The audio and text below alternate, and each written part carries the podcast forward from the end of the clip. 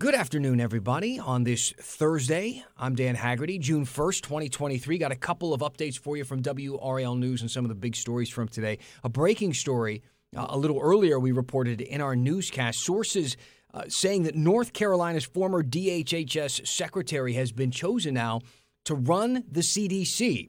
Uh, we're told President Biden has selected Dr. Mandy Cohen for that role to lead the agency when the current director, Rochelle Walensky, eventually steps down. Dr. Cohen, of course, leading the state here of North Carolina through the COVID 19 pandemic. She provided almost daily briefings, was one of the most recognizable people at the forefront of the information stream during that time period where people were huddled around their phones and computers and TVs looking for information on a daily basis. Many times we were getting it from her. The Washington Post saying that the official announcement is expected a little later this month. But that's breaking news from today. A lot going on in Cary, a huge soccer tournament that is uh, very aptly named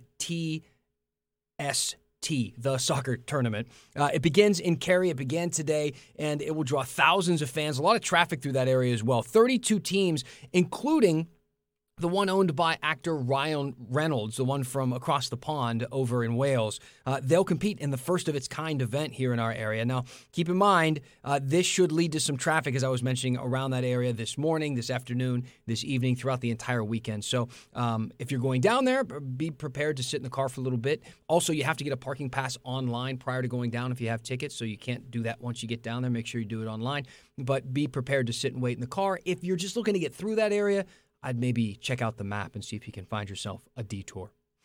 That's the latest from WRAL News. I'm Dan Haggerty. Thanks.